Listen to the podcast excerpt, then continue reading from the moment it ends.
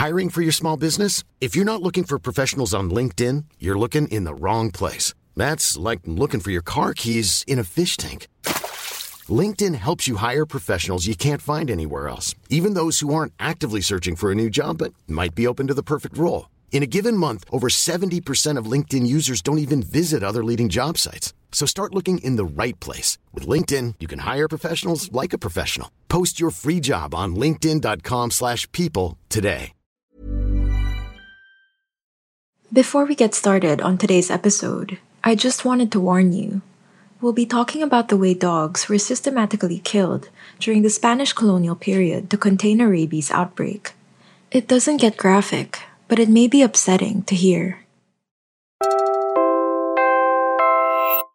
You're listening to Puma Podcast. I'm Bella Perez Rubio, Puma Podcast for Teka Teka News. Anong nangyari sa mga aso natin? Bakit nagkaganito sila? O ba kultura mismo yung kalaban natin? Ba't sila naging kawawa? Ba't sila naging parang inaayawan? So, kumbaga, magkakaroon ka ng contemplation, ano? na tayo mismo ang kumawawa sa mga sarili nating aso. In this episode, we listen in as Ian Alfonso, senior researcher at the National Historical Commission of the Philippines, talks about his new book, Dogs in Philippine History, with fellow historian Xiao Chua.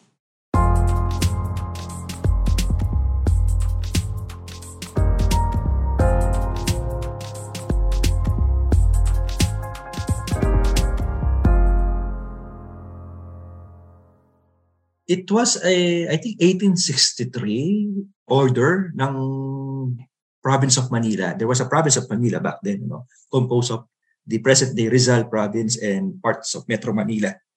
Nagkaroon ng order kasi as early as August 16 of 1800, nagkaroon ng rabies outbreak sa Pilipinas for the first time. No? Inacknowledge na may rabies sa Pilipinas.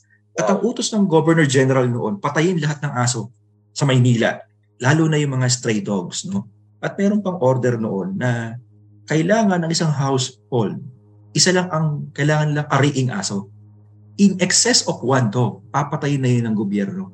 Ayun, yun yung tinatawag natin mga ano, mga dog war. Yun yung terminology ni Dr. Ludovice, no? Dog war, no?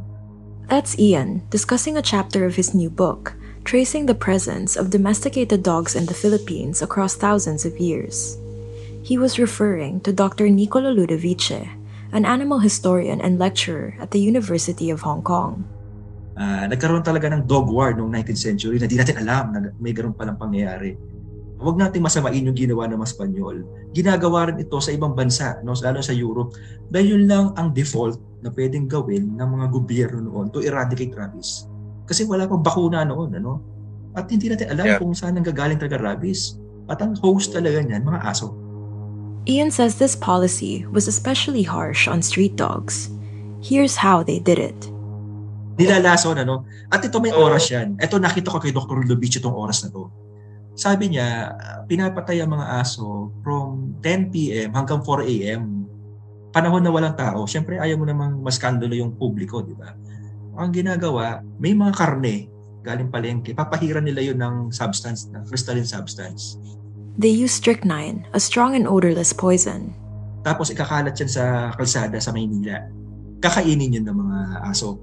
Tapos pagdating ng 4 AM, yung mga ano, yung mga basurero ng syudad, kokolektahin nila yung mga asong namatay. Di raw matapos yung kariton ng mga patay na aso kapag kinukolekta na. Yun yung inimplement ni Queen Isabella. This was Queen Isabella II, Spain's ruler at the time. Now, huwag silang patayin na inhumane na paluin, whatever, no? Hindi, hindi ko masabi kung humane yun eh. But this presented our colonizers with a significant problem. And then, hindi alam ng gobyerno saan itatambak yung mga patay na aso. Araw-araw. Sabi pa nga sa mga reports, countless carcasses of dogs. Hindi alam saan itatambak. At nagkaroon ngayon ng order noong 1873 na ilibing ang mga aso na yan sa Luneta. Sa beach Grabe. ng Luneta hanggang Tondo, yung beach na yan. Luneta became a burial site for a countless number of dogs, but it looked very different from the Luneta we know today. Tandaan natin na yung bagong bayan dati ng Rizal Park, ano, dating bayan yan. nilimas lahat ng bahay dyan, ano? Tinanggal yung mga mga obstruction sa view, vista ng Intramuros. Kaya naging malinis siya. Walang tao sa Bagong Bayan. Barren siya na lugar, ano? Na yung yung promenade na alam natin na pasyalan, isang portion lang yun ng Luneta. Para baka damo nga lang ang tumutubo doon. Okay. So, naisip ngayon ng governor ng Manila noon na doon na lang itambak yung mga bangkay ng mga aso. So, naging libingan siya technically ng mga aso. Kung beach siya ng Gantondo, that's Rojas Boulevard That's historian Xiao Chua. To A Roas Bonifacio. Boulevard ngayon. Yes, actually, the Oh. present day Roas Boulevard. No, yan yung Oh. beach ng Rizal Park noon. Isang buong chapter yung Rizal Park Luneta part. Dahil ang dami pa Hmm. palang mangyayari doon na may kinalaman sa mga aso. Yes, oo na actually ano siya 'di ba? Parang doon mo nilibing yung mga aso tapos parang doon mo papatayin yung mga revolusyonaryo, mga propagandista, sila Rizal. Correct. Some 23 years after the order to make a mass grave for dogs in Luneta Park, our national hero Jose Rizal would be shot there, turning at the last minute to face his Spanish executioners. That park, as we all know, is named after him today.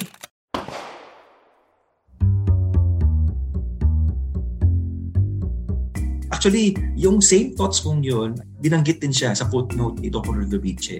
Sabi niya, napaka-uncanny ng pagkakataon na ang bagong bayan mismo ay magiging historical sa mga Pilipino dahil dyan pinatay ang mga dakilang tao niya. But it's not all doom and gloom. More on our history with man's best friend after a quick break.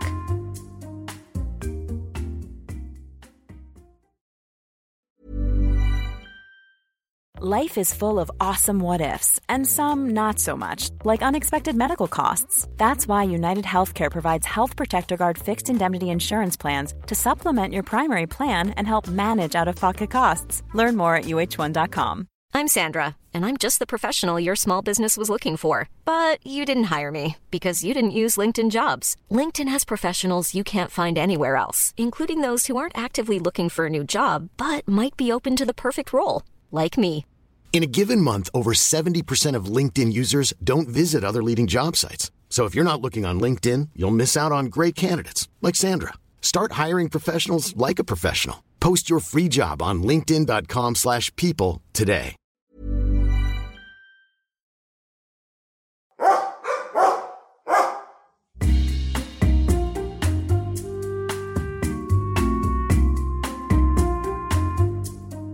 The Philippines has the highest dog ownership in all of Asia at 67%, according to a Rakuten study cited by the US Department of Agriculture.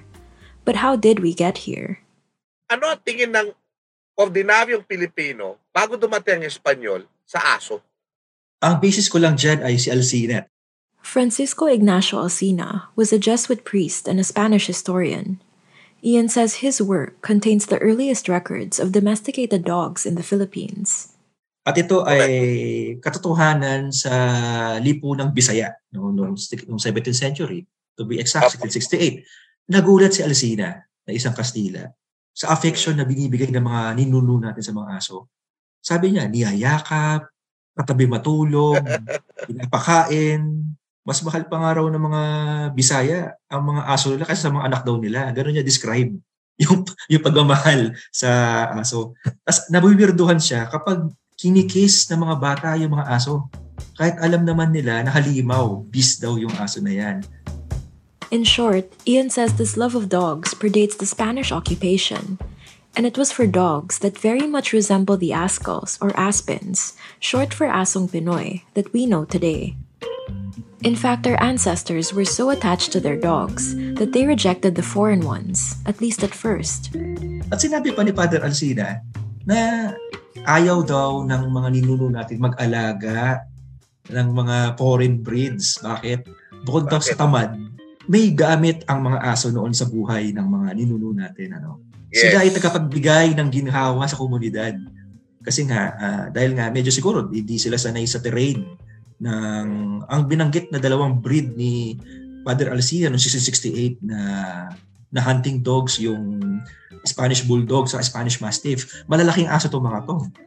No? So sa, siguro yung ating aso, mga aspin natin, na medyo kung tamang-tama lang yung laki nila, yung liksi nila para magalugad yung gubat, ano? Even the etymology of certain words, Ian says, points to our close relationship with our dogs. Kaya nga ang root word ng pangangaso ay aso, di ba? Kasi Correct. silang ginagamit sa paghahunting. Kaya sabi ko, napaka-rich talaga ng, ng language ng Pilipinas. Ultimo ang ating word for hunting, pangangaso, ay galing sa salitang ugat na aso. At sa ano, sa Bisaya, pangangayam, ano? Ay, mangayam. Ayam is dog sa Bisaya, ano? So yun, hunting ang pangangayam. Ganon nila minamahal ang aso noon dahil sila ang nagbibigay ng ginhawa rin, ano? Part sila ng pagkapagbigay ng protein, ng source ng pagkain sa mga linuro natin. Pero ito nga, ito pa yung napakagandang quote ni Alcina. Sabi niya, wala nang ibang tao sa mundo na ganito ka-terrible magmahal sa aso, kundi ang mga Pilip, mga Bisaya, ang mga katutubong ito. So, what happened to our love of aspens or local dogs? Sana itong librong ito ay makatulong na ma-appreciate lalo. Na-appreciate naman natin ngayon yung aso, yung aspin natin ngayon. Ano? Pero sana mas ma-appreciate pa lalo natin. Ito naman kasi yung purpose ng history para sa akin eh. Ma-inspire tayo. At through this sana, ito through this material, ano, through, through this humble contribution ko sa sa bayan, ma-tap uli natin yung source ng pride, ng ng dignity na at mabigay mabigay din sa mga aspin yung karapat dapat na pagmamahal sa kanila na noon pa mang unang panahon minamahal na sila ng mga ancestors natin ano tayo ay descendant ng mga ninuno natin ipinamana rin nila sa atin itong mga asong ito naging kawawa lang sila through time ano pero dapat nating ibalik uli yung regard ng mga ancestors natin sa mga aspin And that was today's episode of Teka Teka News. Again, I'm Bella Perez Rubio. This episode was edited by Pidoy Blanco. Our executive producer is Jill Caro, and our senior news editor is Veronica Uy. Follow Teka Teka News on your favorite podcast app or listen to us for free on YouTube. Thanks for listening. Hey, it's Danny Pellegrino from Everything Iconic. Ready to upgrade your style game without blowing your budget? Check out Quince. They've got all the good stuff shirts and polos, activewear, and fine leather goods, all at 50 to 80% less than other high end brands. And the best part? They're all about safe, ethical, and responsible manufacturing. Get that luxury vibe without the luxury price tag. Hit up quince.com slash upgrade for free shipping and 365 day returns on your next order. That's quince.com slash upgrade.